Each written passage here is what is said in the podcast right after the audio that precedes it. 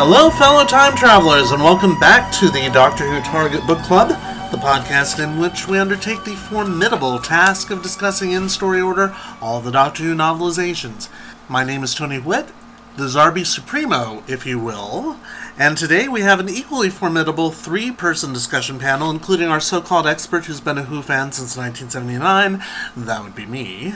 There's also our intermediate level casual fan who's seen several episodes but has not previously read any of the books until these podcasts, and this time it is the king of the butterflies himself, Dalton Hughes. Hello, Dalton. I'm back. Oh, hail. Hello, hello. Yes, with his wings spread. And finally, we have our novice fan, one who has seen little to none of the original series and has not previously read any of the books. And this time around, it's the queen of the ant hill herself, Allison Fitch Safried. Hello, Allison. Fear my pincers. It's good to see you all.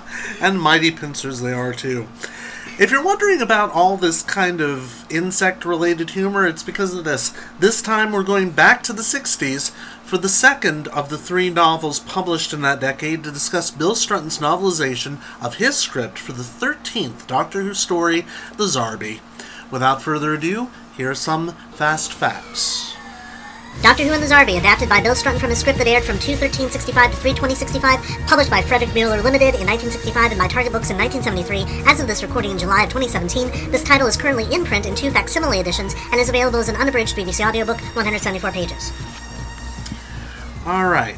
I'm going to do the unusual thing and I'm going to read the blurb first.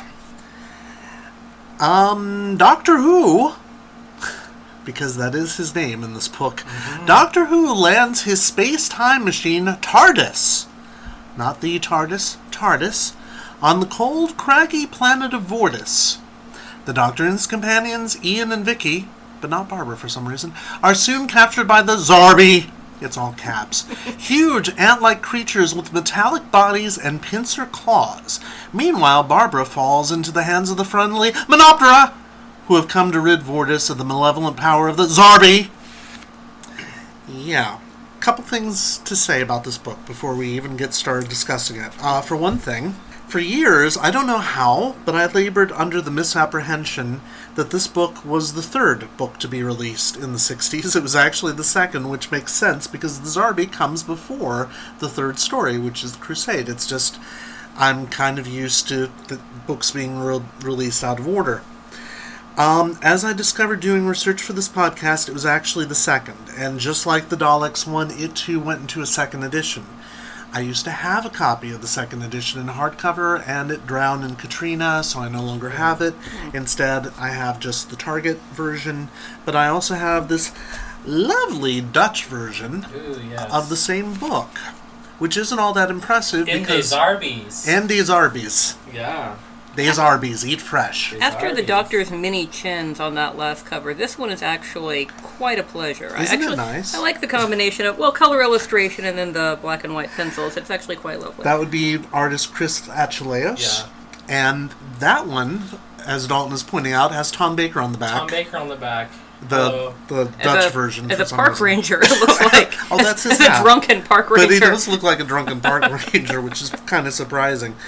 Um, now it says something about how seminal this book is considered, though that that facsimile editions are now in print, not only of the Target edition, but also of the hardcover from the 60s. In fact, they've done all three of the uh, 60s hardcovers. I just haven't had the pocket money to buy either one yet.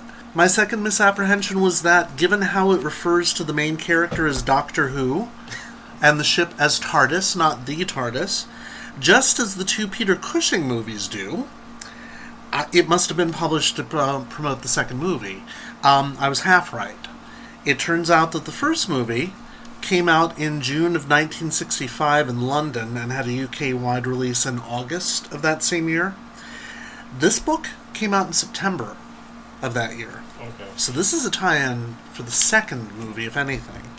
And I have a feeling that the reason why they did that was because they didn't want to confuse moviegoers by releasing Dalek Invasion of Earth because it's not the first movie. Mm. First Yeah. movie is Daleks, and that would have already been in print. And I have a feeling that the reason why they chose this story was because the Zarbi were the most memorable creatures on TV at that point in recent memory. That might be why they asked Bill Strutton to write it. In fact, the BBC was looking for the next big thing after the Daleks. Because the problem was Terry Nation owned the rights to the Daleks. He did not own the rights to the Zarbi because he didn't create the Zarbi. However, this, um, uh, people listening at home, I have a copy, an actually very nice copy of the first Doctor Who annual, which was published in 1965. Ooh. Yes, unfortunately the pages are falling out, so I'm having to be very delicate with it. But you'll notice on the cover that we have a Zarbi, we have a Menoptera, It's there. we have a Sensorite, Yes. and we have one of the Voord from Keys of Marinus, which Terry Nation did write, but I guess he gave fuck all about. See, you just keep saying Terry Nation. Since I don't know who that is, I envision Carrie Nation. He used to smash up bars with an axe briefly. Not that one. Different him- one. She really had some interesting sidelines going She on. She did. She created the Daleks, apparently. Yes. Well, here's the thing. You can see from this um, this annual, which was released, I believe, in the summer of 1965. It's it's just crawling with Zarbi. It's not from Marco Polo. Um, yeah, I think that's one of the production. I think that's one of the uh, production stills for Marco Polo. You can tell that they're using uh, photo references. Yeah. Let me pull this around a little bit. Who's the uh, illustrator? I do not know. Really and I'm familiar, Sure I and I- can find out. I'm almost certain that it's the illustrator for this book, John Wood, because the illustrations in this book look so much like the comic strips from the '60s. And I have a feeling that he may have been instrumental in it. I used to know this stuff off the top of my head, and unfortunately, you see, we do have the story Lair of the Zarbi Supremo, and we may indeed be reading this and discussing this for Halloween since we need an episode at Halloween and we can't do. Um, it's a surprise. You'll see. but Lair of the Zarbi Supremo has him going back to Vortis. It's a lovely style. I like the coloring also. Yeah. Yeah, it really is. The story itself, as you'll see when we read it, is kind of blah. But yeah, it's it's quite pretty. Let's see. He is referred to as Doctor Who in the annual. In fact, he's referred to as what I like to say Dr. Who because there's no period. It's not Doctor abbreviation. It's Dr. Who Der Who. Der Who. or David Richard Who. or Drew even. But there's a Monoptera. There you go. So yeah, that's the Zarbi Supremo story. Who is Doctor Who? Who cares? Let's go on to the next one. Sons of the Crab. And someone actually no no no that's the actual art style. Yeah. I thought somebody had colored in it, but no they didn't. Um, but what I'm trying to get to is that there's another Zarbi story in this same annual. Oh, there, there they are. The, Lost, ones. yes. And it's the Monoptera again. Sort of a juggalo aesthetic in the that, in that set of illustrations. I guess they do look, look a little like juggalos, don't they? It's a little frightening. But, ugh. And there's uh, David Bowie himself. Okay. and another David Bowie, and another. I think that's a different story You entirely. can't have too many. Now, here, and this is where, of course, the pages are going, you see that we have a little board game called Journey Back to Earth, and it's Zarbi all over the place. And it's Vortis, and it's fall, land on web planet, miss a turn. Rescued by Monoptera. Move up seven places, chased by Zarbi, return to number 21.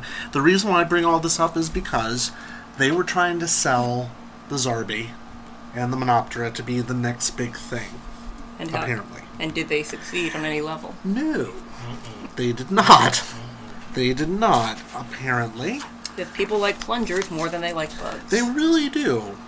And none of this, but none of this accounts for why The Crusaders was the third book released in the 60s, because publisher Frederick Muller Limited did Doctor Who and an Exciting Adventure with the Daleks, which is its full name, as Danny knows, because, oh, by the way, everybody, Danny is here. We're recording in his bedroom. And if you hear random laughs or burps or farts or whatever, that's because he's over there on the bed. So, hello, Danny. Hi. Okay.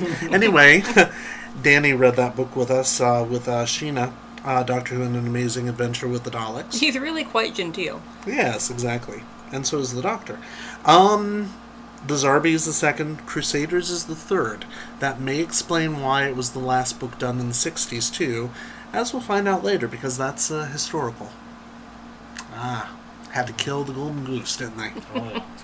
It's also amazing that we don't hear or we didn't get more from Bill Strutton, who was a very prolific TV writer in England. Born in 1918 in Australia, he joined the Australian Army to serve in World War II.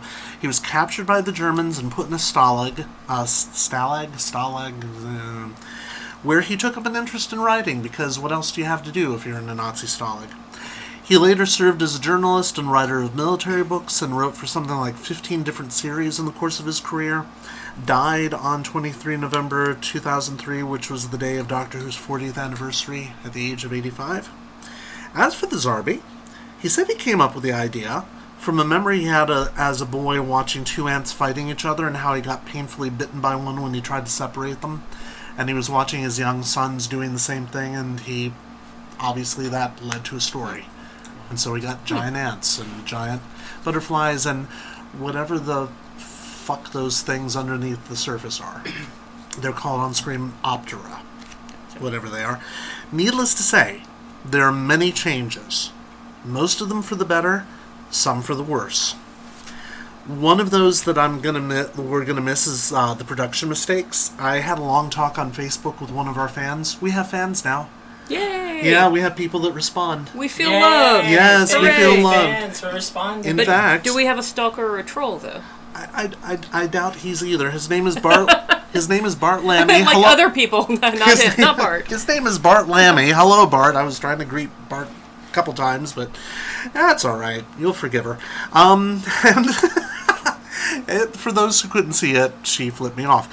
Um, Bart Lammy says that he thinks his love of Tim and Eric came from the time that he saw the Zarbi and the BBC camera really loving each other and coming together in one terrific bang. Because one of the Zarbi just comes Smacks straight forward, a- smacks oh, into a BBC no. camera, and they leave it in. Nice. Yes, it is just a brilliant moment. Sense of immediacy. Yeah. Oh, that's for damn true. Shall we talk about the fact that this book is written about a character named Doctor Who? Do you want to hear some stuff about that? I mean, well, first, let me get to what you were saying before we started recording, Dalton. What did you say you had to do when you were reading this? So pretty much any um, any instance where he's referred to as Doctor Who, I would just try to change it in my brain to the Doctor or Doctor simply, depending upon how I needed to conjugate it because Conjugate. it it was just it threw me off. It threw me off having Yeah. seen all of the new series where he's just referred to as the Doctor, having read eight or nine books now where he's just referred to as Doctor, the Doctor. Hmm. It was really confusing and it was really off-putting. So it's just like, just nope. Sorry, sorry, author. Like I'm gonna make my own edits there. Okay, Um, that makes sense. Had you taken a shot every time you read the phrase Doctor Who, you would have not survived past like the third chapter or no, so. no, I wouldn't have made it long. Every time. Every time. You know, I'm the amateur here, and even I know this is blasphemous. Yeah. It doesn't take much knowledge at all to know that that's that that's problematic, shall we say? Yeah, so problematic, in fact, that the new series has just made fun of it. Let me talk about that for a second. Um, I will ask this question: Do you think it's the author's choice or the editor's choice? I can't really tell. Um, in fact, you Because think I'd why do they able even have editors if they're going to leave stuff like that in? Well, that's a weird thing because, as far as I know, the first book, the Dalek book, didn't do it. Um, this one does. I am in the course of reading Crusaders uh, right now because I have Sheena's same aversion to historicals, so I needed to get started early. and it happens once. But not in the same context as this. It's more the writer saying, but you know, if you've ever read The Adventures of Doctor Who, that if he wanted to stay out of trouble, we'd never have any Adventures of Doctor Who to read. And it's like, that's cute. I can allow that. Yes. But here's the thing it has happened twice on screen, three times technically. There is a Hartnell story coming up, I won't tell you which one, in which a character refers to him as Doctor Who on screen. It's a non human character, though, and it can be argued to make sense in context. It does not happen at all in the novelization of that story. Period. Well, because they've done weird things with like you know nudge judge wink wink at the Yeah. viewer by like calling him Doctor. What Who, Doctor? like- Doctor Who now? Doctor Is that- Who? Yeah. Yeah, but That this kind of stuff, but that- this is part of the plot. Yeah, it's it, it's more just like It's a big part of the plot. And what is interesting about that one is that the novelizer fixes his own mistake because it's his own script that he's novelizing. So it's like, uh-huh. okay, the editor probably got to him and said, take that shit out now. yeah. Um, it happened on screen in the titles for the longest time, in the end titles, but it also happened in the story uh, Doctor Who and the Silurians. That's the name of the story. Doctor Who and the Silurians. But he's not called Doctor Who on screen. Missy, in the new series, who is the female version of the Master, spoiler alert, the, the Master's female now. I've seen pictures. Okay, good. yeah. And they're lovely, aren't they? Indeed. Michelle Gomez is just darling. Um, in the episode World Enough and Time, when she is posing as the Doctor and she comes out of the TARDIS, she says, I am Doctor Who. And she actually goes into the spiel about why his name truly is Doctor Who, to the point that Bill, his companion, has to say, Doctor, that's not really your name, is it? And he says, Of course not, shut up. but yeah, so that's the three times that it happens. That's the appropriate context. A villain making fun of him. But yeah, Right. it is. But it's weird that it happens because it, she says it with such authority. You're like, if this came from any other character but Missy, yeah. Anyway, long story short, drink water. There's no apparent reason why he should be called Doctor Who, nor be in something called TARDIS, except that that's how he's referred to in both of the Cushing films. The second of one you saw. So you think it's all about the Bible for the tie-in then? Yeah, Hmm, I that think makes it must sense. be. I think it must be. That makes more sense than just one writer kind of running amok. Mm-hmm. Except it is one writer running amok. Because the other two books from the 60s are written by David Whitaker, and he doesn't do it except for that one mention that I hmm. mentioned. And that's it. It's the weirdest thing. Hmm. Okay, so we've gotten past that. Um, so let's talk about this first impression. I like that it got back to the like sci-fi feel Mm-hmm. of Doctor Who. It's kind of like my my wheelhouse, I guess. Um, kind of the action adventure sci-fi stories. Mm-hmm. Um, it's also cool that it happened to be about insects, Mm-hmm. so that's cool. I like that. Okay. Um, and it, it, it felt very much like a lot of the other stories where we got separated. Now we have to get back together. Yeah, So, um, like every other Hartnell story. much. but it was enjoyable. It was a it was a fun read. So. yeah, okay, that works. Meh, this guy.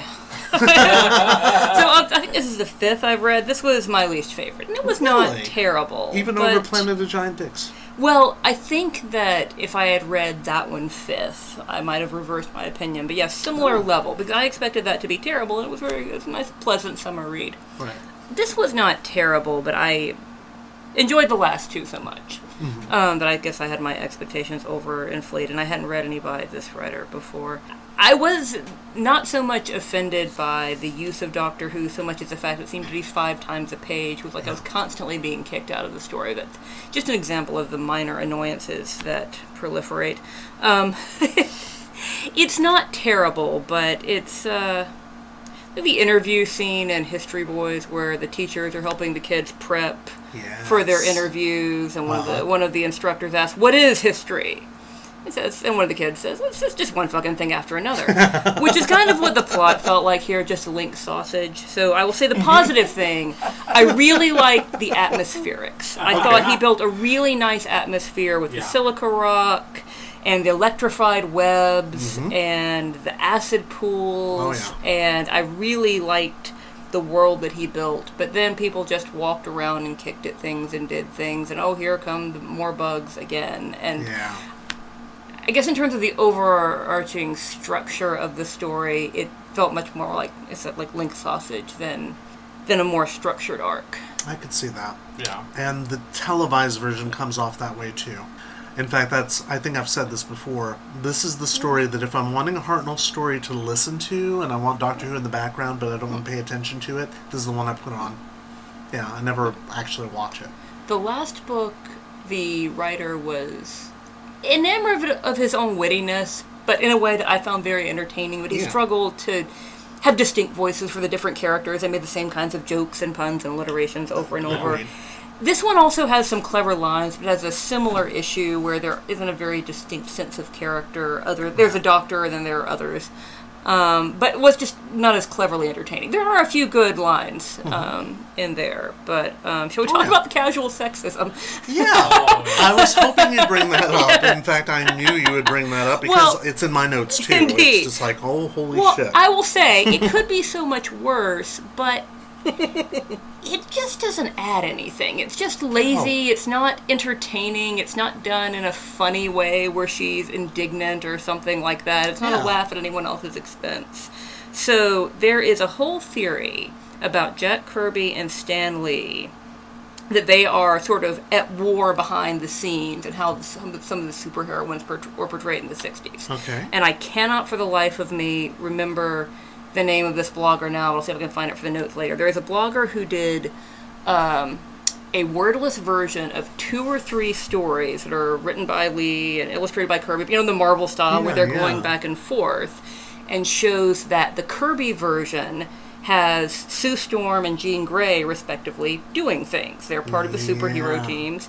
And so one of them is uh, the X Men have been ca- captured by an evil circus, and uh, uh, Jean Grey uses her telekinetic powers to remove her own blindfold, uh, use uh, a knife from the knife thrower's board to uh, to free some people, etc. And it's just you know the telekinetic is using telekinesis to free people. Yeah. Well, in the Lee dialogue, she explains that the professor put all of these thoughts and ideas into her mind. And so when I think Scott is thanking her for freeing them all, she says, Oh, thank the professor. It was all of his doing. oh my god. And similarly, there's one uh, where Sue Storm is in a judo fight with Doctor Doom, and she's handing him his ass, which is a perfectly reasonable thing for a member of the Fantastic Four to, to be doing. And the uh, the Stan Lee dialog um, has Doctor Doom saying something like, "Wow, I didn't realize you could do this at all." She's, "Oh well." You should know that I was trained by Mr. Fantastic, who's the world's foremost judo expert. the fuck? That's never mentioned before or after. Ever again. oh my god. So it's like Stan Lee can't stand for one of the superheroines to do heroic things like the Oh rest of the team. God. But the interesting thing is when you look at it without the words, Mm-hmm. it does not have that overlay at all. Right. So this gets to one of the early X Men books. Uh, the housekeeper is out, and the first scene is the professor says, "Thank you, Jean, for making this big breakfast for all of us." Yes. With no indication before or after that she can cook or anything oh my like god. that. Or the scene where he um, is thinking about how much he can't profess his love for her, and it's like, this comes out of nowhere. Yes. It's just Professor X sense. sitting there looking like he's constipated and saying, "Oh, if only I could tell her that I loved her." And it's like, and that never comes up again. It makes sense because Stan Lee would have written those words. So once again, I've seen one episode now. I saw the adaptation. I mean, the, sorry, the, the episode that uh, the last book we read was an adaptation of the Romans. Mm-hmm. So my impression so far is that Barbara doesn't go around fussing about cooking and cleaning and, and tending the sick unless they really are in need of it. And this seemed to come completely out of left field for me in terms of how Mm-hmm. the character is written. And if he had done it in kind of a funny way Mm-hmm. or a clever way, I mean, I'd have liked it, but I thought, oh, there's some entertainment value. But it was just boring. Yeah, the spring cleaning line is in the televised version.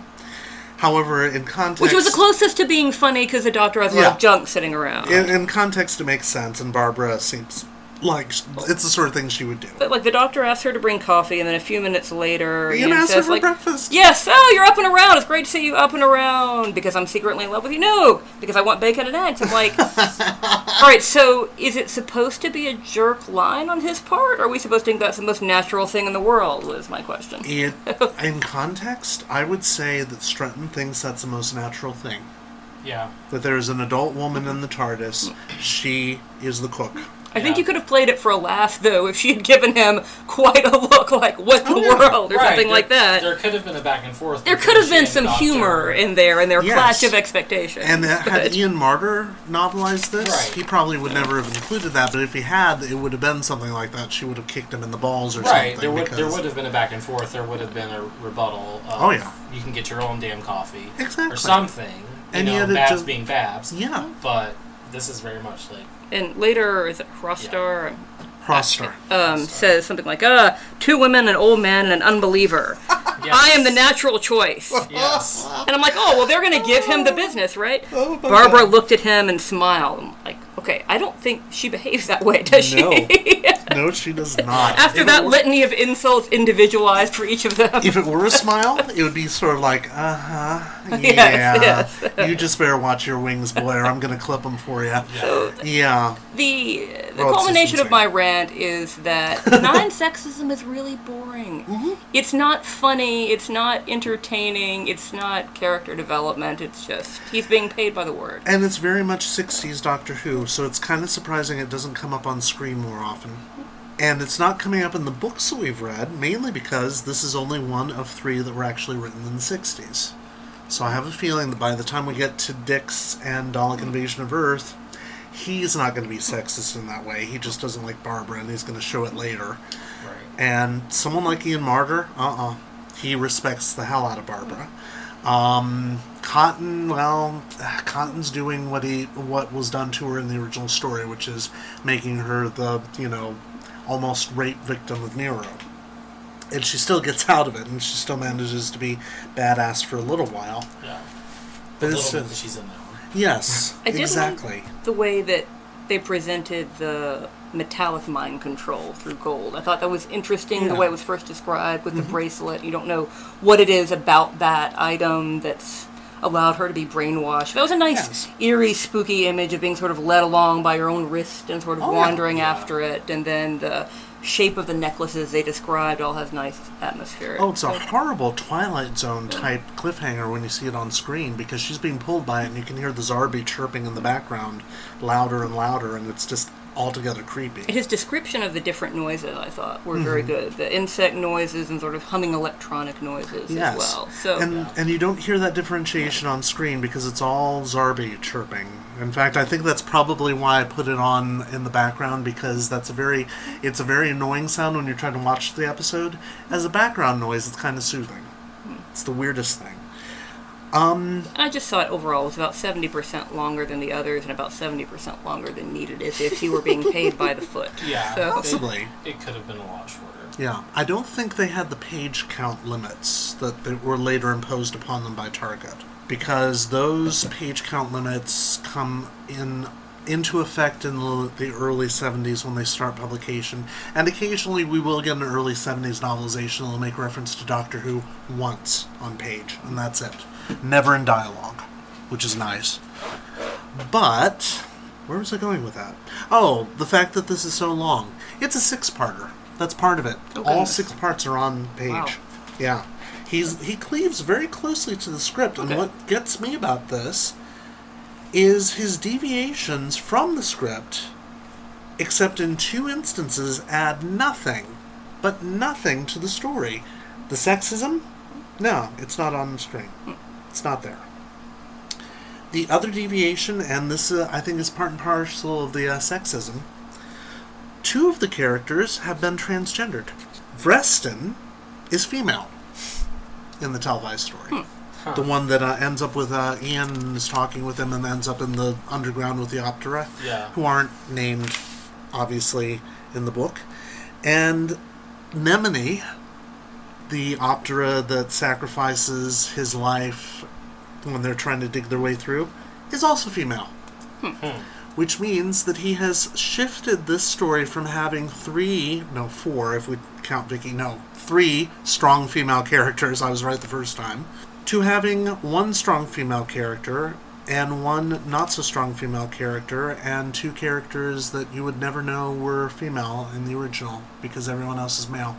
There's not it's a sausage party, which is probably why you're thinking sausage So- links. too many dicks on the dance floor. Exactly, and they're all butterfly dicks. I do take back my criticism, though, of it's just one thing after another. If I didn't realize there were six episodes being crammed into this, so I guess that he had events to put in that he was obligated to put in. And that's the interesting thing about this too, the structure of it. Uh, each chapter, you probably notice the chapters are really long. Yeah. Each chapter corresponds to an episode. Yeah, each other book is usually like 12 to 15 chapters, kind Yeah. of episodes chopped I did not down catch into that. smaller sections. Planet of the Giant Dicks has something like 36 chapters and it's a three parter. so, yeah.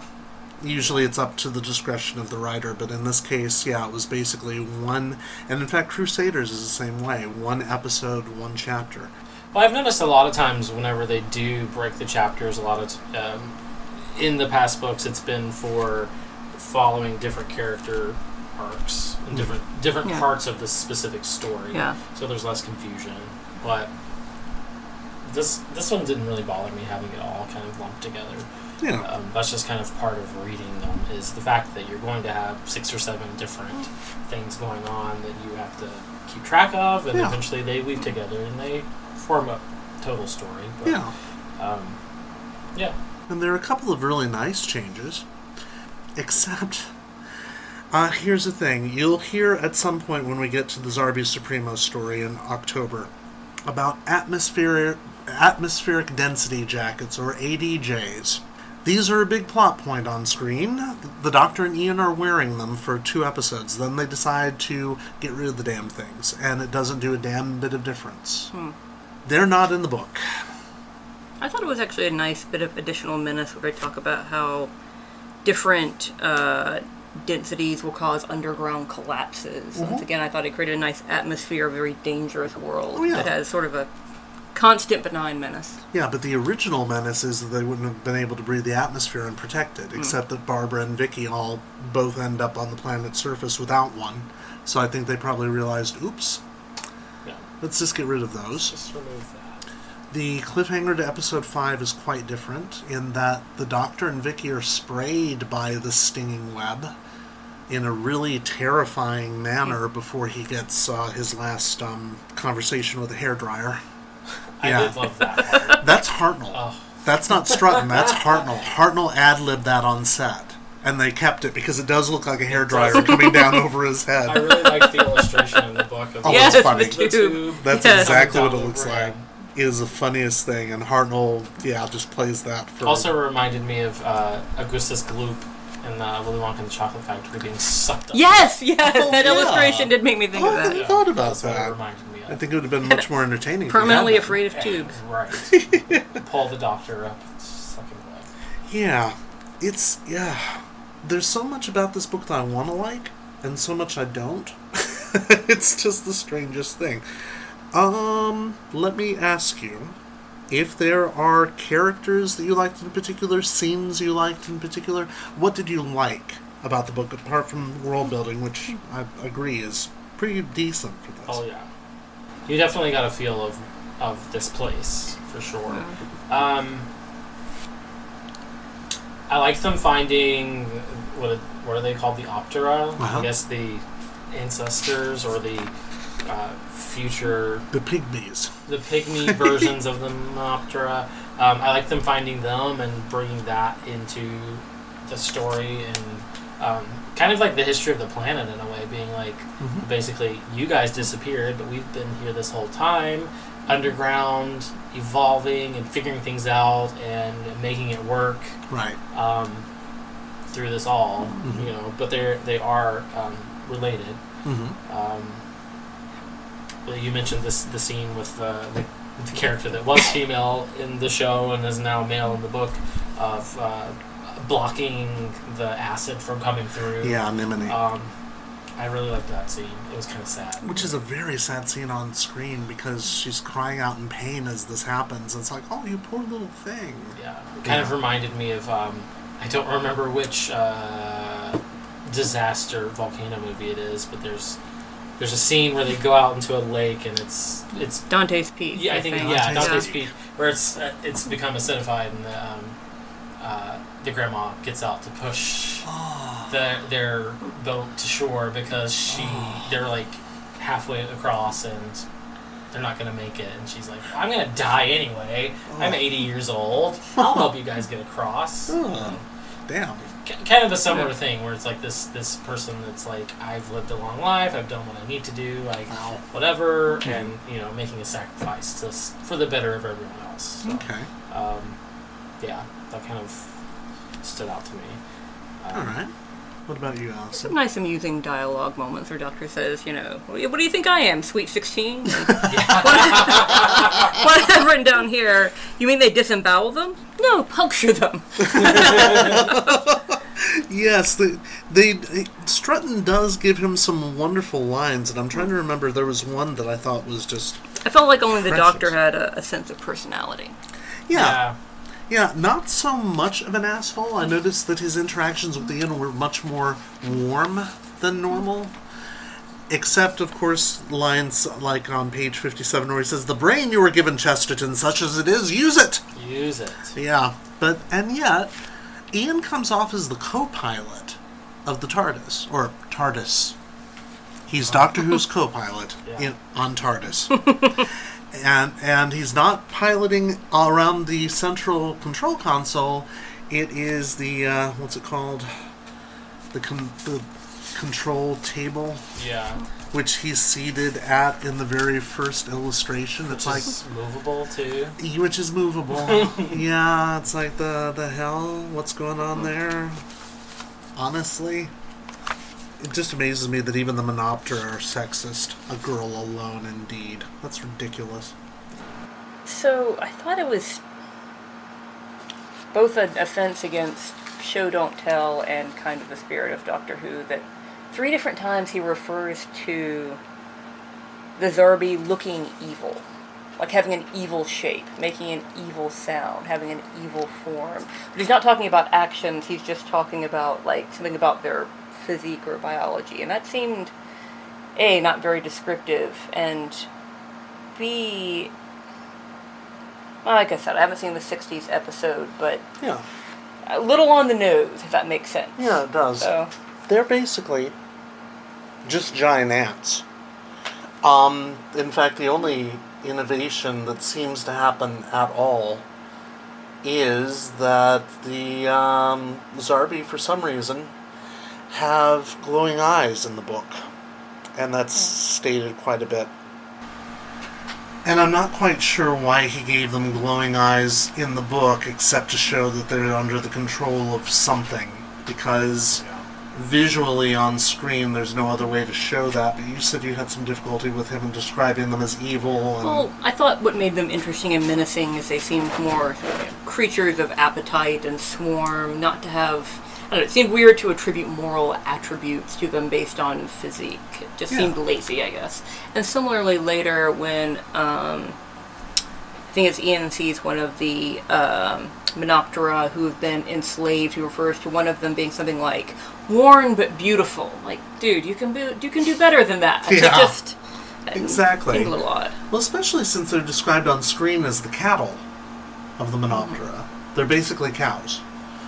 I don't know if that means that the Menoptera eat them or what have you, but or use them as beasts of burden when they're not under the control of this creature, which is not named in the book but is called the Animus on screen.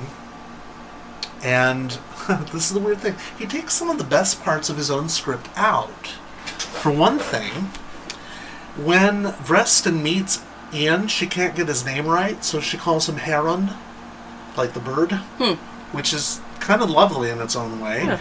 Um, the the creature that's controlling them all is called the Animus, and the, the the thing at the middle of Vortis that has the webs shooting out everywhere is called Carsinome. so it's like a, a cancer Yeah. taking hmm. over the planet. And there's one line of Strutton's that he got rid of, and it's given to the Optera. And the Optera on screen, to be honest, are just embarrassing. I'll show you the episode after we're done here. that. They're just awful. But they also have this kind of halting delivery. But one of them has this lovely line that is We must create mouths in the rock so that they will speak more light. Hmm. It's this hmm. alien thought pattern. Yeah. Yeah. It's one of the few times that Doctor Who does this, especially since this is the very first televised episode with an all alien cast, except for the Doctor and Company. No. Yeah. So it's like, why did you take that out? Why did you put the sexism in? Why Yeah. did you, you know, knock the frickin' Zarbi? Why, why, why? I guess my um, complaints could be summarized as I do not feel the love on this one the way I've felt the love on previous ones. Ah. Either love of language or love of the Doctor Who world, or it seems very much like a gig, a competent journeyman gig. Yeah. Much Yeah, more than someone is. who loves the story or loves the genre Yeah. or something like that. I could see that. Dalton? Definitely, definitely feel that. Like, like I said, like even though this is kind of like the more sci-fi adventure style, it it doesn't feel. It didn't feel as like much of an easy of a read as the other ones, and it, some of the language is very much like, why? Just like Not ooh, it. but why? like, Why, Doctor? Why? um, yeah, some some of the things I was just like, why is he using this word again? Why are you describing things in the same ways? Yeah. multiple times. Like, come on. Um, Where's the variety? where's the variety? Yeah, Yeah. um, especially this planet that's supposed to have all these creatures on it. Yeah. Um, It just seems very samey in its own way. yeah, Which is really a shame. I, I have a feeling, I, I'm pretty certain that the two of you will be uh, recording with me for the Crusaders, the next one. And that one, I, I know it's a historical. It It's David Whitaker. And uh, that's right, neither of you know David Whitaker. Danny over there knows David Whitaker, but he's uh, buried in his computer, so I won't bother him. But both he and Sheena liked David Whitaker quite a bit because he was the first script editor for the series and he really took the novelizing chores seriously. And the Crusaders kind of sits there like a dead turd on the screen, even with Julian Glover and Jean Marsh, of all people, in it. And yet on the page, it's just like, whew, it comes alive. Anyway. I, of course, I want to talk about it now because I'm reading it right I now. found the Roman so lively and entertaining as a novelization. Not very deep, but it wasn't trying to be. Yeah. And then I thought the episode was pretty leaden in comparison. when Yeah. I saw that next. It really is. It really is. And that's usually, again, what I think is the sign of a good novelization when it comes alive on the page in ways that it didn't on the television Sure. screen, or that it didn't at all on the television screen. yeah. And this one, yeah, it's kind of strange. I mean, he he has a gift for, um, you know, humor. He has the doctor referring to the animus as "my dear, whatever you are" at one point. Yeah, he has some good, clever lines. Yeah, but clever lines. Though I guess we could say that his world building with the Menoptera and the Optera and the Zarbi and the Animus, all of that, if you think about it as one big package, then Strutton has done something remarkable. He has created an alien world that actually feels fully formed. He has done that, yes. Yeah, unlike yeah. Dido. Dido did not feel fully formed, even with Marter's, you know, input into it. Um, what else? So the blurb refers to, well, as usual, has no self-restraint whatsoever. Gives away the entire plot. Right. Refers to quote the friendly. I'll read it with the all caps. The friendly Menoptera. um, and the first scene we see them in is going back and it's like uh, Pirate Jenny, the Nina Simone song, where they're going back and forth with should they kill Barbara now or kill her later. Right. And they don't back they don't back that much off of that later. They just decide to kill them later or maybe not at all. So I, yeah. I wasn't sure that was really the authorial intent of what the Menoptera are. Yeah. Calling them friendly is. They weren't friendly. They ended up being friendly, but Yes. they started off very much. Uh, Yeah. They yeah. It was like okay, let's kill them. And let's kill them. They came here to get our planet. Let's Right. kill them. And Now? still not very Later? friendly. Now. Yeah, yeah now. now, now. When, when? Kill now, them now. Oh, God, I think I just quoted a Bill Cosby, um... I'm sorry, I think I just quoted Bill Cosby comedy routine from the 70s. I'm sorry. I really didn't am. know. We no, didn't know there's no way you knew that he used to be funny. Um, yeah, it, it it is just the weirdest thing because there is that disconnect between what the book is trying to sell and what we actually get. Almost like the, the episode itself, because it came down to this. They wanted a special effects extravaganza. Here's the problem, though. It's 1965 Yeah. Yeah. and they're still in this like postage stamp sized studio and they're having to do it's not vaseline smeared on the camera lens it's actually a lens that has the appearance of vaseline smeared on it but they might as well have smeared the camera lens with vaseline They didn't know the pantyhose trick? uh no Apparently. Oh, well. no no apparently Well, not Barbara Walters was much younger then. They hadn't had to develop the technology yet. This is true it, it's just so much is kind of good he gets hartnell He seems to get Hartnell Yes, more than yeah. anybody else. Yeah. Gets his humor. Yeah, seems. he gets Hartnell both as lovable, irascible fool and super intelligent, and he actually puts some of Hartnell's verbal ticks into the dialogue, Hmm. which I think is lovely. Ian's weird in this book. Quite bright at times, but he seems to spend a lot of the book kind of tripping over his own feet, and uh, he's back to being a buffoon again. We haven't Yeah. seen that in a couple of books. Yeah, he's still very much like the right hand man, but he's not as.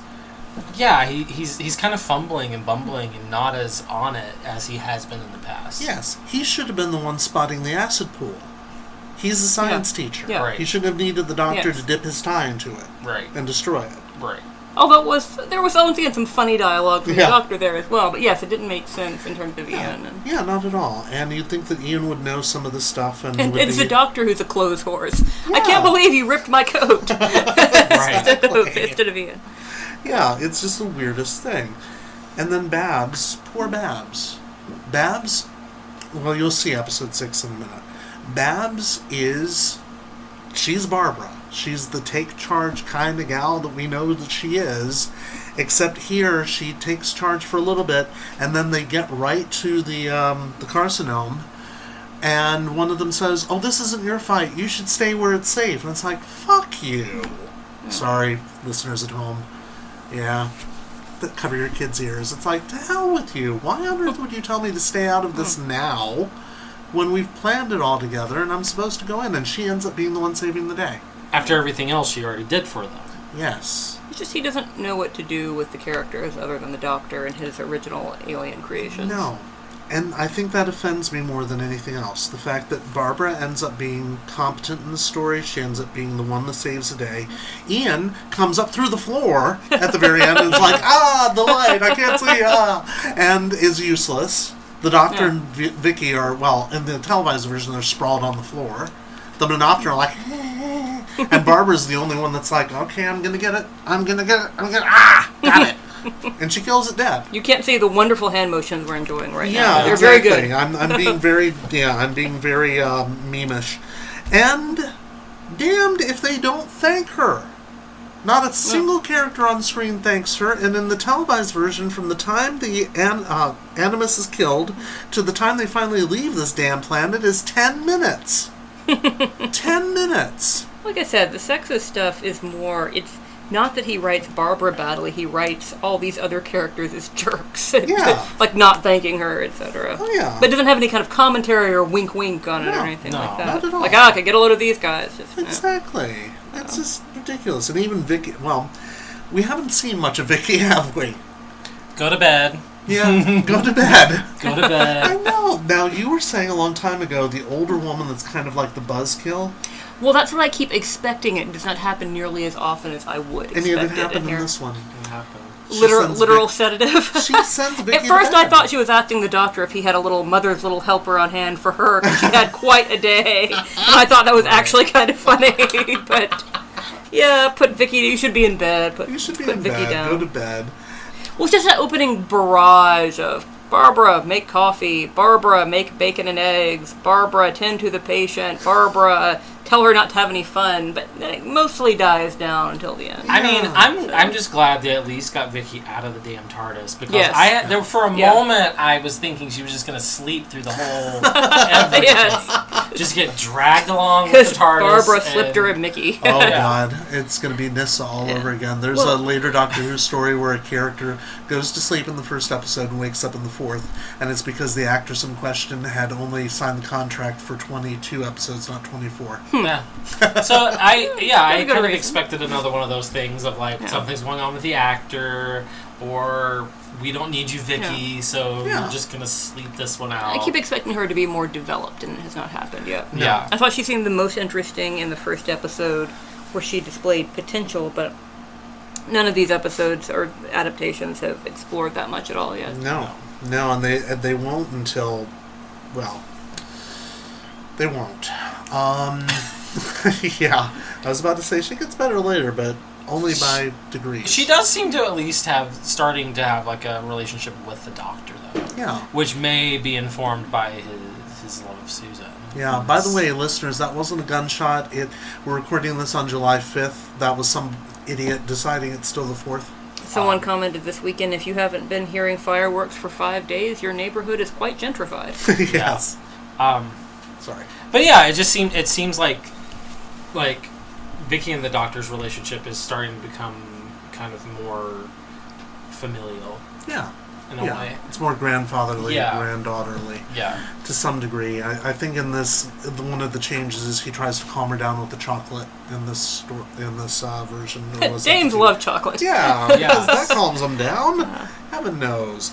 So this is where my 60s sci-fi knowledge uh, falls short. Um, I kept thinking of the Starship Troopers world during this, with the different species of insects, especially the ones that are sort of not stink bugs, but stink bug based at fire, acid, and that sort of thing. the venom grubs. But I assume that there are uh-huh. other insect worlds from this time as well, right? Or is this kind of a? Do you think this is the inspiration for that particular world? I don't think it was the inspiration because that would mean that. Heinlein would have known about Doctor Who, and I don't think he did.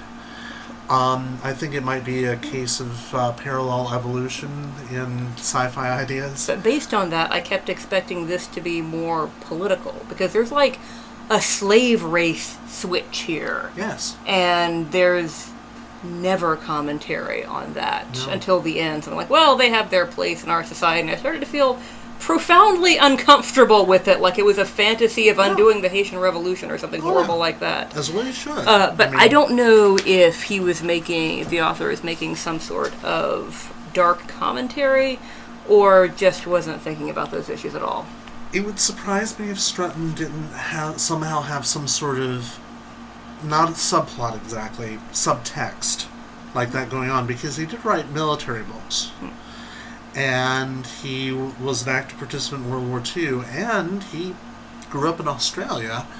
And the fact that he refers to the Optera not as Optera but as pygmies Yeah. yeah, I I start thinking of the indigenous races of Australia and think, oh, yeah, maybe that's what's going on, and if that's the case, that's really disturbing. I, I hoped it was not the case because he indicated, oh, well, these creatures are just, they have their place in our planet, but now they've taken over and they can run around and do whatever they like, and it's chaos and they're Yeah. evil. And it's like, surely that's not what he's doing, is it? And, uh, I think it might be. God. Oh God, Oh, God. I, I may have This to. guy. I'm gonna have to. I know. I'm gonna have to revise my rating of this book because it's been dropping the entire time that we've been recording. The more I think about it, the more I realize that even though the illustrations are pretty and some of the prose is nice, this book is abhorrent in many ways. It's really kind of disturbing. He really might just be thinking about ecosystems and insects as well. It's really challenging for me to tell. Yeah, and I think it's because we're putting a lot more thought into it as usual than anyone actually reading it in the 60s would have. But that's just it. Then- was alive then. Well, I know that. but what about authorial intent? I mean, it comes down to even subconscious authorial intent bleeding through a text. It's part of the reason why I refuse to read any Orson Scott Card books. Because it's like, I'm, for one thing, I'm not giving that homophobic shit any of my money. And two, I can feel it coming through hmm. the prose to some hmm. degree. I can really kind of feel that worldview coming through. And now that you bring that up, it's like, ugh, ugh. Someone commented this last week that if there was such a thing as a heterosexual Pride Day parade, it would just be Orson Scott Card in a Dilbert costume. exactly, and I think that's right too. It's just so disturbing, especially since there are, you like I said, and I keep saying this, interesting things going on in this book. It's much more science fictiony. It's written by somebody who apparently has never seen the episodes that were made based on the scripts. He refers to the sleep period. It's like they're having some sort of sci-fi sleep period here on TARDIS and a control table. Yeah. Yeah, yeah. And then Ian calling him Doctor Who and ah. I could believe that that was some overzealous editor who decided that was the way to do it. I guess. this, but I I don't know who to blame. I'm just so very angry about it. Yeah. I can't get any information on it. I was trying to. Sorry, I was trying to find who did. I'm gonna have to blank that out. Completely unsolicited information. I'm gonna have to try to find who edited this because it might have been it might have been Whitaker. Yeah. It could have been, but it could have been some uh, Frederick Muller editor who didn't know any better because there's that weird. Here's the other thing. This book acts like you, the reader, know everybody on board the TARDIS, and you don't need any introductions. You're familiar with it already. Yeah. You know who Vicky is. In fact, it refers to the Dido spaceship, and it's like the spaceship wasn't named Dido. That was the planet she was crash landed on. Yeah. Why even bring that up? And yet they didn't really need to introduce them because they were so flat and uninteresting. They're just people who walk around on feet and say things and do things. Only the Doctor has personality. well, all his new characters, I quit trying to keep up. I just Oh, kept up with what oh, species they were, but not role they played. Oh, I, I think that's Character a- development was not his thing. There's even a callback to Dalek Invasion of Earth, but it's really brief. And it's kind of ballsy for him to have included it when it's obvious that it's a reference to a movie that's not going to come out for a while. And the episode hasn't come out for a while. But yeah, you're right. There's just no. What's the reference? Ah, God, it's in chapter 3. Chapter 3, there is a reference to Dalek Invasion of Earth. Chapter and 3, verse 17. Let us now turn. yes, in your hymnal. Yeah. Um, he's talking with Ian. Or rather, Doctor Who is talking with Ian. Um, it's when the Zarbi and the Venom gun are repelled by the TARDIS. And the Doctor has this really strange explanation for it.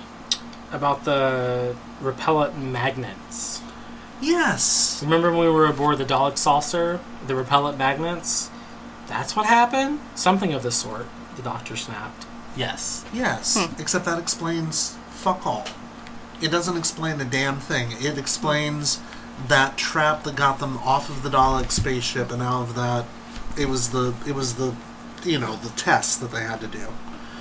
That doesn't explain why the Zarbi or anybody is repelled by the TARDIS, except that a wizard did it. Hmm. To use a Simpsons reference. I thought I just wasn't reading carefully enough and didn't care enough to reread.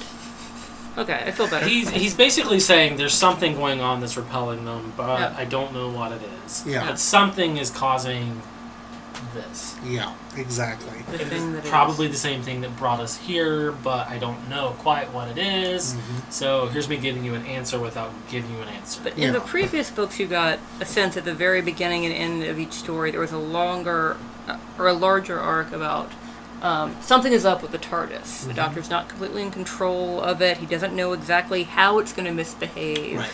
It's not just misbehaving consistently, but in different ways each time. It does feel like they're building up to some big crisis and then resolution of that, and I didn't get that sense at all in this one. No, no. And in fact, I think I know what it was now. Gravitational forces. That that's why Vortis suddenly has several different planets. It's because this, you know, cosmic spider is sucking things into Yeah. Vortis. yeah. And that's why the TARDIS can't escape, and yet no one can get into it for the same reason, because it's a different pole on the magnet. And believe it or not, these explanations are in the televised version, but they get lost in the hmm. chirping. But the Zarbi can't get into it, but the Doctor and the companions can get into it. Yeah, So it's which like, they'd be able to anyway. I didn't care enough, Yeah, if that makes sense. I think that makes sense. I was just confused because it was like, what? Okay, why can't these things go into it, but everyone else can? Mm-hmm. Yeah. It just, it didn't match up. It Yeah. was like, I mean, it did Alright. work with the idea that there's something going on with electromagnetism, and there's there's a blend of their natural insect-like abilities, and they're obviously being in some way manipulated or enhanced by outside forces. So it did work once again on that sort of world-building level. If there's something strange going on with electricity here, it's not just about their natural biology, but mm. the details were uninteresting. yeah. yeah. I did. I did, every time I said the voice in my mind, I just filled out the rest of the phrase as the voice of Metra, which is a loudspeaker speaker system that goes to all the train platforms and lets you know if your train's going to be late or come to the other platform. And I like the idea Yeah. of the voice of Metra being sort of a malevolent force in the universe that I was thinking- controls insect species and whatnot. I was thinking the TV show, The Voice. the Also a malevolent show. force yeah, in the also a universe, Voice, yes. yeah. It's like. I, I farted on the metro and three people turned around. I felt like I was on The Voice. Oh my! I think that's the way that joke goes. anyway, yeah, and the, there are there. I noticed this time because they were in print. There were so many little details that I finally caught, and I was like, "Wait a minute, wait a minute." How do the Menoptera fly through space? Do they actually literally fly on their insect wings through space? Because Vrestin says something about many of his people falling to their deaths. Do they actually fly through mm-hmm. space? And, It was also strange to me that they're winged, but they so easily fall through the floor. yeah, Yeah. They could be injured or something, but yeah. Now, granted, there are a few things he cut out, such as the horrible scene on screen where one of the Menoptera gets his wings clipped. You don't see it, but you see mm. Barbara reacting to it, mm. and she sells it, and it's like, oh my god! And the next time you see him, he has no wings, and you're mm. like, oh, that looks like it would have been painful. Doesn't happen here. The scene where the Doctor and Vicky are covered in webbing doesn't happen here. Um, a few other things don't happen here, but yeah, I don't even know why they're taken out. I don't know why the sexism's put in. I'm just confused, and I don't know why he's called Doctor Who. I'm so confused, and I want to stop talking about this book. Yeah, it's not my favorite. you have the power to do so. I do. I do. I do. Um. so, as we always do, let's go to Goodreads.com for online reviews of the book. Oh, by the way, did you know this story was um th- takes place in the year twenty thousand AD or CE? Because the voice has this line about "I will take over Earth in its hundredth Christian millennium," and I'm like, the hell? There's no line like that on screen. She, uh, she, because the voice is female, Yeah. of course.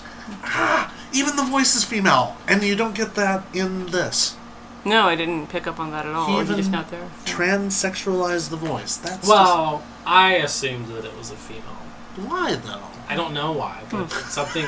I think I was imagining there. I think there's a Christmas episode in the new series where there's a spider hmm. Yes, creature there is in the, London. the Racnoss. Yes, and so that was the immediate thing hmm. that I like picked up on and went there, Yeah. even though I know it's not the same.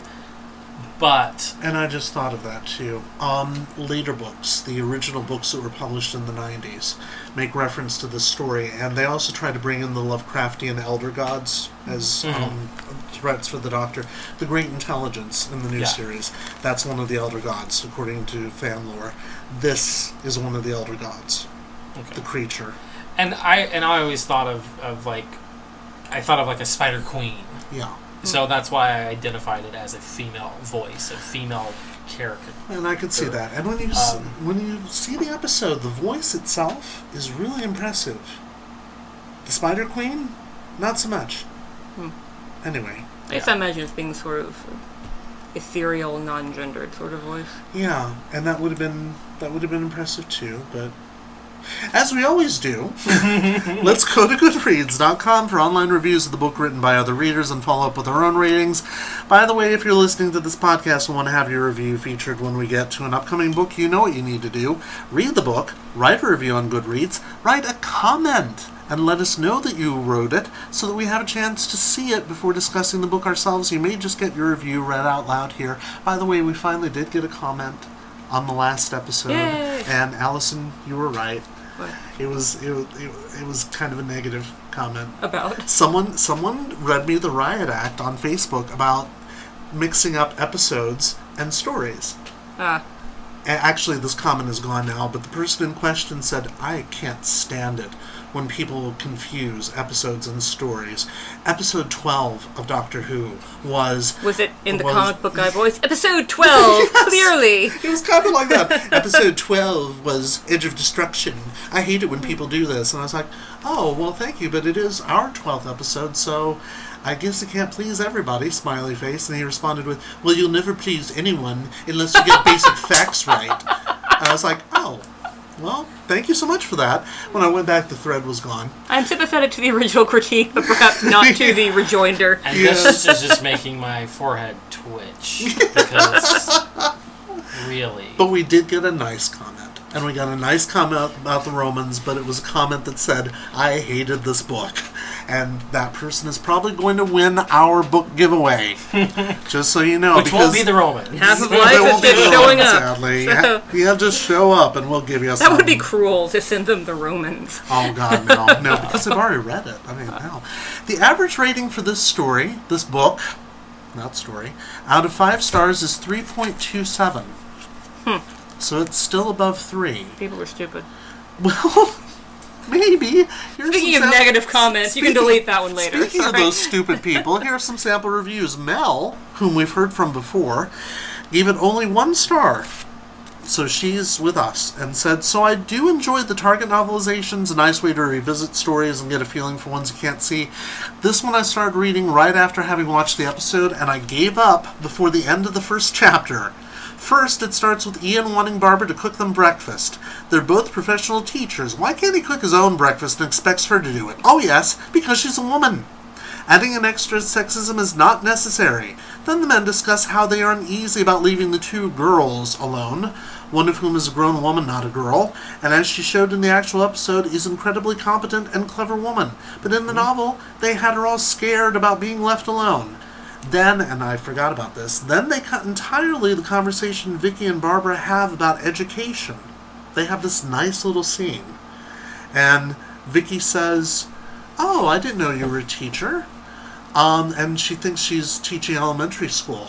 And Barbara says, No, I'm not. You went to school, didn't you? And she said, Oh, yes, I hated it. Sometimes we had to sit for a whole hour because it's, you know, you know, they have headphones on because it's all sci fi futury.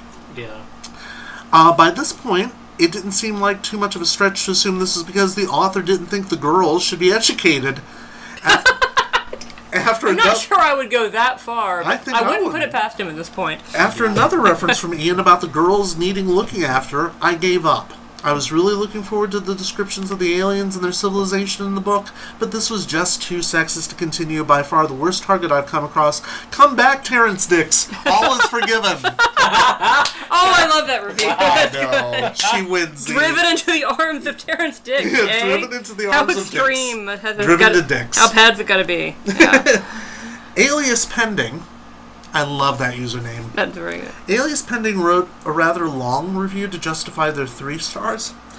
But here's what they said Short review. Hot tea time action that was mostly more coherent than the Doctor Who episode it was based on, The Web Planet. The rest, at 174 pages, it was like the 1965 TV shows, both too long and too bloated with fluff to be a real success. There were some sci fi elements that hinted at awesomeness, a very alien planet with a low density atmosphere, living bioweapons, a strange force able to pull the TARDIS out of time and space, and sinister intelligence that could be mistaken for something from Lovecraft in the imagination lobe is flexed like Mount Mr. Olympia, if the imagination lobe. Lots of potential, not a lot of payoff. Fun for a hardcore Whovian, but for the love of the great old ones, this novel is not to be approached by amateurs. And absolutely no one under 18 years of age should be allowed to view its words and illustrations. What? No one under the age of 18 should be allowed to view its words. It was more of a rhetorical what? I don't remember any Oh, kind of. The illustrations. I don't remember anything being objectionable about the illustrations. I know. I didn't mind them either. In That- fact, I thought that was a highlight. I mean, I don't remember there being anything like racy or violent or No. anything. That's, Um, he talks about the. or is he just afraid that when your taste is being formed, you might I think that might absorb this into your mental canon and think it's good? yeah, I can get that. Yeah. Sexism, lots of it. This is a product of 1965. One should wear your historical safety goggles at all times to prevent injury to our more modern, enlightened natures. The all-powerful and mind-reading great intelligent animus can't tell the Doctor is a Gallifreyan Time Lord as opposed to his hapless Earthling companions. I chose to believe that this is because of the Eleventh Doctor's ongoing master plan to erase his reputation from time. Ah, like I said, hardcore. Pro tip for reading or watching this episode this Doctor Who, as they insist on calling him in the book, is the youngest we'll ever see or have seen him.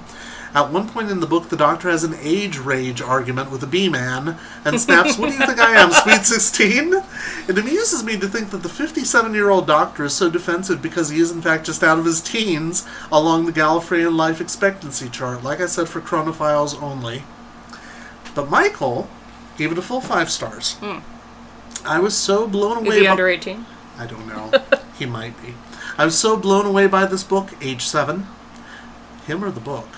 Then I think I reread the first couple chapters about ten times. I was like a little bird trying to fledge, getting so far before dropping back into the nest scared of what was out there. I kept trying through, though, and eventually got past Ian Chesterton getting tangled up in a web. It had some great little black and white illustrations by John Wood. After that, I went up to the library every week looking for more. At first, there were only three to choose from, but eventually they started coming out more regularly. This, along with the Narnia books, pretty much sparked my love for reading. Well, that's So very you're sweet. he read it Yes. as a child. He did. So that makes sense. So, Allison. Liked the illustrations, liked the world building, had some clever dialogue, but overall I would say one, which is an integer, which it could be so much worse. It's a positive integer It's at as least well. a full star. Yeah, That's true. So yes, That's true. so given my critiques of it, that's that's fairly kind. Um, all the darker elements of it are, I think, at this point, unprovable, although not in his favor. Okay. So one star. Dalton. One star. Eh, I'd probably go with like two stars. Not my favorite, not the worst, not the best. Just kind of eh. Um, What's the worst that you've read so far? trying to think back of all the ones you've read. You didn't care for giant dicks. I know that. I didn't care for that one. Amazingly. Um, Yeah, sorry. I, I feel like uh, Planet of Giants and this one were about the same for me. Um, some like uh, one of the reviewers said, like some of the sci-fi elements were appealing. The world building, I agree with, but like overall, it just kind of falls flat. Um, potential was there, but it didn't live up to it. Um, the sexism was like, why? Yeah. Seeing Barbara pretty much like just not be herself. Yeah. It's just eh. I could see that. What did I end up giving Planet of Giant Dicks? Was it one and a half? Two? maybe. I gave I it don't one and a half, remember. and you thought I was heartless. I really did, so I must have given it higher. Um, you know, I think I'd have to go with two on this as well. Because at the time I was reading it, I was both enjoying it, but then kind of cringing. It's a bit like it's a bit Mm. like reading Marquis de Sade. Yeah. You're like, oh, this is well written. Oh my god, he just made a scatological reference. Oh, that's not a scatological reference. That's when you actually shouldn't read under 18. yeah, exactly. Yeah. And this isn't nearly as injurious. That's for damn true. but what were my notes on this? Because I actually did write notes, and I want to see if I still agree with them. Um, works better on the page than on screen, as you're about to see. Because it's faster paced on the page, believe it or not. it's way too sexist. Oh my god. As opposed to amusingly seasoned with a light smattering of sexism appropriately. Well, that- see, I would describe the Romans that way. Hmm, yeah. the sexism actually works to the advantage of the story in some degree, but Well, not. it's cartoonified in the yeah, there you go. Whereas Yeah. here, it's not cartoonified at all, and the gender changes piss me the fuck off. I, I'm sorry to swear again, but Hmm. really, I cannot stand the fact that Vrestin is male. I can't stand that Nemini is male, and I can't stand that. Hey, now you're a star. For some reason, that's been in my head all week. all week that stupid tune has been in my head because of that character's name. Oh, but how did I say here? The misnaming just kills me. I cannot do what you were doing, doing the whole switching off. Every time I saw Doctor Who, it was like a knife to my heart. Oh, it was it was difficult. It did not make for an easy read No. because No. it took me about two seconds longer than it should have to read those two words. Yeah, and it's very weird that that should happen. And yet it does. It's got that same sort of weird thing going on. Um, yeah, we're, we're fine. I think we're fine. Yeah, we're fine. Yeah. Um, so yeah. Two stars? Yeah, I'd say two stars. It's weird that only two words can make that much of a difference. And I have a feeling that if it had been more than just those two words, if he had actually called him the doctor throughout, we'd probably still be reacting the same way. This book is not one of the better ones, and it's kind of a shame that this wasn't the book that killed the novelizations in the 60s. It was the next one. And that's really odd because the next one is, well, you'll see. You'll see. Anyway, well, thank you guys. And thank you, fellow time travelers, for giving us your valuable time. Next time, we read the last of the novelizations published in the 60s The Crusaders. Ooh. In the meantime, if you like what you've heard here, like us on Facebook at Doctor Who Target Book Club Podcast, all one word with no spaces. You can also visit our subreddit, which is still pristine, at reddit.com forward slash r forward slash DW Target BC. If you had a comment on Facebook, our subreddit, even on SoundCloud or one of our other podcast platforms. If you think there's something we missed or you just want to tell us you like us in words, you'll be entered in our next Target book giveaway. This time, some lucky fan randomly picked by me will get a gently used copy of Doctor Who and Warrior's Gate. It's a different book because we finally have a winner for that copy of Keeper of Traken. Woo! Yes, finally we're giving that away. So thank God. for Laying it to rest. Yes, we are. Also, um, follow us on Twitter. We're at DWTargetBC or subscribe to us via the podcast provider of your choice. We're on iTunes, SoundCloud, Stitcher, TuneIn, and intermittently still on Podbean. If all else fails you, email us at dwtargetbc at gmail.com. Thank you very much for listening and enjoy your travels. Bye bye. Bye.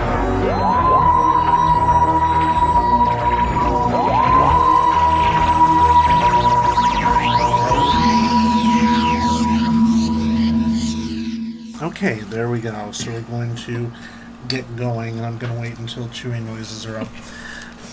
All right, here we go.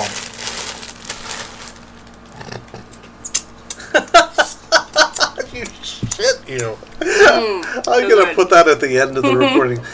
All right.